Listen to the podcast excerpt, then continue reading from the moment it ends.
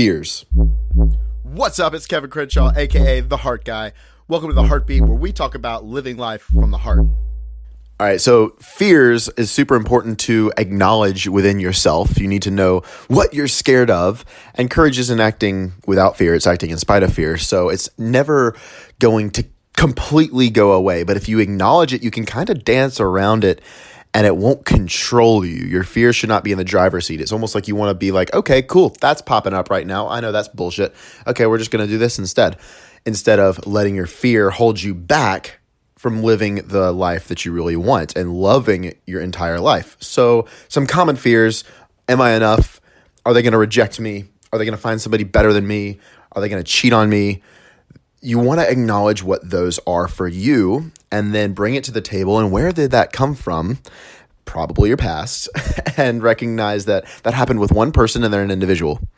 It's not everybody. So at the same time, you also need to take a little bit of ownership and go, okay, what could I have done differently to make sure that doesn't happen again? Instead of just pointing the blame on, oh, well, they rejected me or they cheated on me. Cool. How did you show up when you asked them out? How did you show up for the however long your relationship was? Were you giving to that person 100%?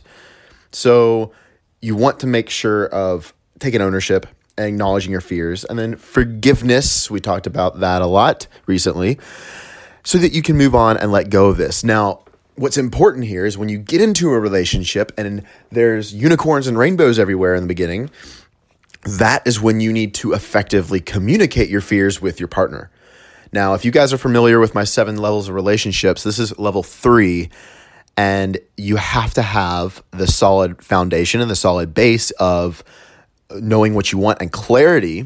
And then on stage and level two, you need to have honesty with yourself and that other person, and you need a drip level two and a level three. If you don't know what I'm talking about, make sure you click the link on my bio on my Instagram. There's a 20 minute video that is going to completely revolutionize the way you think about love and relationships, and it will help you identify why you've been having certain patterns when it comes to dating or maybe with you, the person you're with right now and how you can make that even juicier. So go check that out because I explain all seven levels in detail and we get really clear. There's a, there's a lot of clarity that happens uh, in terms of who you need to become in order to attract what you want in your life. But ultimately, it's it's knowing your fears and then communicating them. So if in the beginning you were to say to this person in a positive frame, hey, you know, the past relationships I've really had that, you know, they've left me.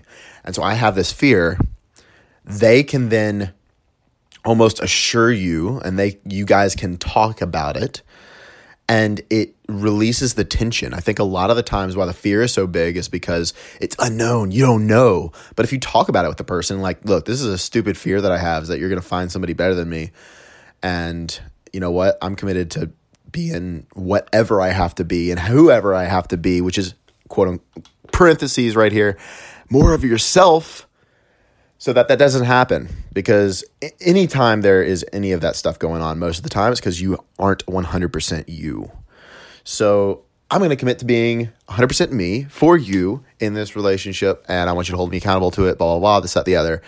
And i want to know on your end you know if i'm slacking let me know because i don't want you to cheat on me like my past relationships whatever it is. But if you can say that with the positive rainbows all the freaking way around you, um, that person is going, it's going to be a very healing conversation. And the level of freedom that you experience in your life is a direct correlation to the number of deep conversations you're willing to have with somebody and yourself.